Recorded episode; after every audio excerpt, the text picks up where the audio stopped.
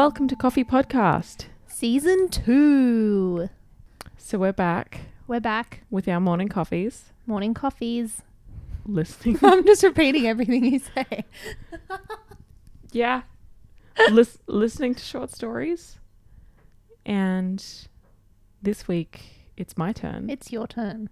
and I kind of want to emphasize that wh- when we listen to these stories, we do do it not looking at the authors' names a- and those sorts of details until afterwards. Hmm. so that we don't go in with a sort of too many preconceived notions. hmm Because there's all those amazing Q and A's that is on the Spineless Wonders website with the authors that can really So, direct your yeah. reading. So try not to do that. However, completely unintentional, I'm going to go with now tradition is season 2 I will be starting with Aftermath by Shady Cosgrove, which was also how we started season 1 was with a Shady Cosgrove story. That's true. So this is Aftermath Full circle. read by Alex Neal. Have a listen.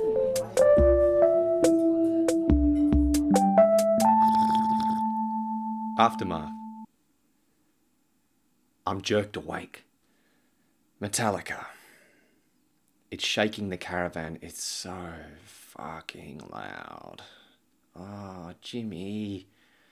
He's three doors down. Old Sam and Eileen are gonna have a fit. You know they are. But he can't help himself. 3 a.m. And we're all awake now, bearing witness to the memory of a kid just out of high school, fresh in his fatigues rage against the machine. And I push out of bed, get myself a cuppa, sit on the front step. Air's so dry it cracks. I can't see the moon, but it's there. Shrubs are just outlines. No garbage, though. The desert darkness hides that, and this place almost becomes beautiful. Led Zeppelin. He'll be here soon. And sure enough, he is. Skinny, eyes ringed red. Same shirt he's been wearing for three days. Come here, Jimmy. And he falls into my arms, sobbing.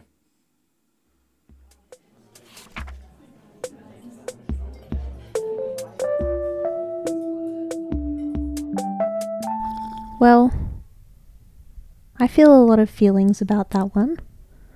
How do you feel about that one? What made you pick it? I think it paints a really nice portrait of dealing with people's grief from the outside Mm. and h- being the observer in that situation. Because I think he paints a really beautiful picture of being sort of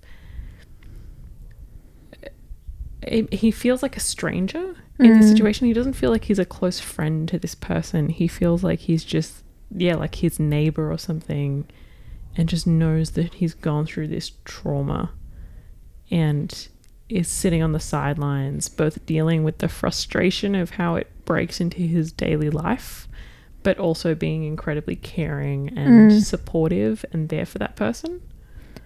Yeah, it feels like all the characters are almost strangers to each other and they're just sort of thrown together into this same vortex or something.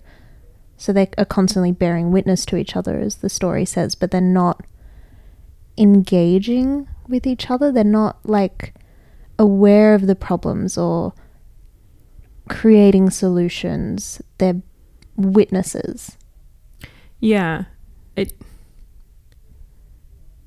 it makes me think yeah, like the relationship you have with strangers that you can have compassion almost without empathy that like you, you know, he's not feeling the same grief that this person is feeling Mm.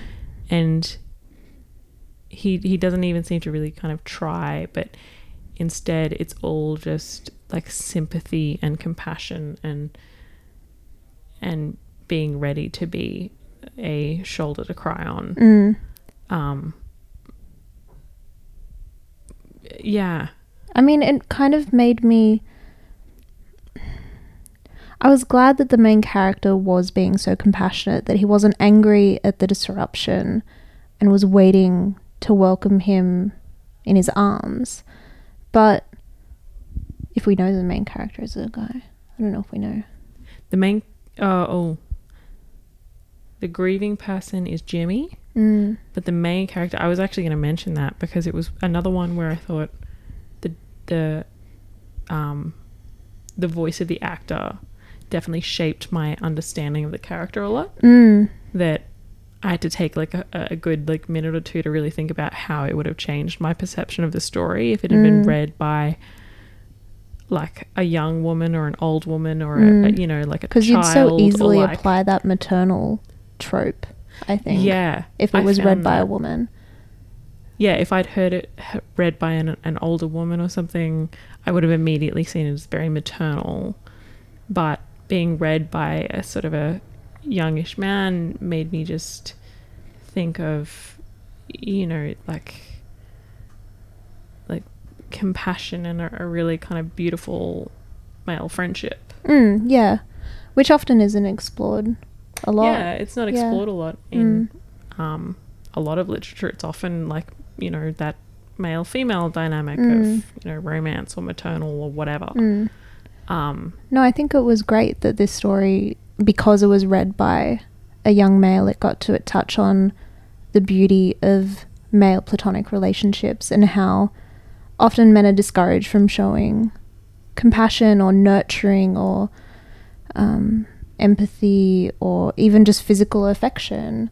yeah And because it's read in this way, we get a glimpse of that, and that was really nice. Yeah, that's what I mean. Like, I thought it was just really nice to see, you know, to, to create that image in my mind of like a really nice, sort of platonic, lovely relationship. Because that was actually something I also thought is the. While I think there's a lot of indicators that this is about a father grieving for his son or, you know, a son like character Mm. who is who's died in war or Mm. a similar situation. Um, there was a part of me that also went like, it because that's never actually defined. It made me kind of look into like what potentially other relationships could this person be grieving. Like, you know, it could be young love, or it could be, you know, I don't know, like, like his best friend, or or something just because yeah like my my brain kind of immediately went to like the father grieving his son and i was like well this could be the reaction for a lot of p- people in, Mm. in this boy's life Hmm. Well, I did not get that at all.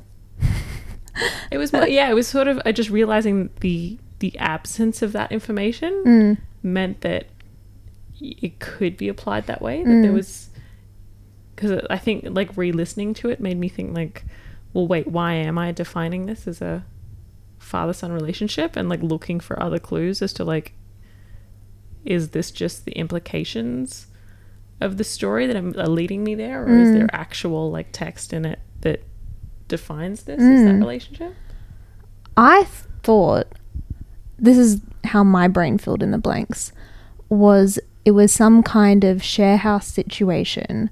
This kid's just out of high school and the description of his fatigues was like a reference to you know high school as a battleground and how you can be traumatized by experiences you have at high school and you can come out of it totally lost and feel like you've just been thrown out of a war and you just have to like start life because the bands that they were listening to I think reminded me of my high school days and like the bands that I would listen to. Well, yeah, no, because I definitely saw like the bands he was listing were the bands of that character. Mm. Yeah, that it was. Because I suppose yeah, when I heard the like eighteen-year-old in fatigues, Mm. I was thinking yeah, like soldier, Mm. soldier boy out of high school. Yeah. Yeah, So I thought I, I didn't think he was even wearing fatigues. I thought that it was just it was a metaphor. I didn't think of that. but like just fresh out of the war of puberty or adolescence. But then having undergone some kind of deeper trauma and now being thrust into this kind of sharehouse environment where everyone is just sort of coddled together that are complete strangers, don't know how to look after each other, don't know what life is about, and getting angry about noise or just sitting there with a cup of tea helping them because you don't know what else to do. Yeah. Cuz I did I did think that that it was like yeah, it is that sort of watching from the outside and kind of going like like this is someone else's whole life like playing out in front of me and I Mm. have no connection to it at all like Mm. and getting to really have that choice of your reaction of going like do I do I just get annoyed at the noise or do I do I help them do I just go back inside like that you end up kind of staying there with like every option you can think of is available to you Mm. to be as helpful as you can, to be as kind as you can, to be as uncompassionate as you want to be, that you can just like shut the door, Mm. like, and choose not to get involved, Mm. and and how I don't know how powerful those moments in your life can be about to teach you who you are. Yeah, it really puts up a mirror to what you're to who you are inside about what your reaction is and what you decide to do. Like I was kind of frustrated in the end because I was just worried about Jimmy and I was worried about you know, are these people doing anything? But I mean, it's not your responsibility to fix other people's problems but it just made me think about you know young men who do experience mental health problems and is jimmy getting help? Like i, I was just so worried. I was really worried at the end of it. I was like oh no. Like he, he- i think he needs more than tea. I think I think that was like there was a part of that in my brain, but then I think because of how I read the story, it seemed like a very immediate reaction. That Mm. like they weren't they weren't at the point yet of of getting just really annoyed by the music, Mm. which to me kind of gave it a time frame of like, well, if my neighbors were playing music that early in the morning, that loud, then I'd give it maybe two weeks if they were grieving someone. Then I I might tell them to turn it off. Like I'm sorry, but get headphones. and I was like, I did feel bad that I was like immediately like time frame in my head of just like no. I like I will grant you this much leeway. Then I do need to get on with life. Mm. Well, I thought the use of sound was super interesting in this story because it's not even sound coming from his room. It's Yeah. not a um like a static place. It's not a single place that it's coming from. It the sound marks the whole trajectory of his arrival Yeah. which I thought was a really interesting way to punctuate the story. Like he's coming closer, change of song. Now he's closer, change of song. He'll be here soon, and it's this whole really interesting build up to when Jimmy arrives, and I think it sort of makes the ending a bit more unexpected because you're expecting more of this rowdy, maybe party person, and then they arrive and they're so upset. I think yeah, like you to me I expected the ending to be definitely more of a confrontation Mm. that you know that he would be angry or he would lash out or that you know the person would sort of just say something to him but instead to turn it into such a caring moment made it really like oh Yeah. i don't know Yeah. It was sweet. It was sweet. Well, yeah. So that was Aftermath by Shady Cosgrove and read by Alex Neal. And that's part of the new 2019 anthology from Spineless Wonders, which will be called Shuffle. So Ali and I had such different readings of that, which was really interesting. And I'm wondering if any of our listeners also had different interpretations to what we thought. Or if you agreed with either of us, it's always good to have backup. So let us know on the Facebook group Coffee Podcast. And and rate, review, and subscribe to Coffee Podcast wherever you listen to podcasts. Yeah. And final thing is we are supported by the Australia Council for the Arts. Hell yeah. It's very exciting. Stay caffeinated.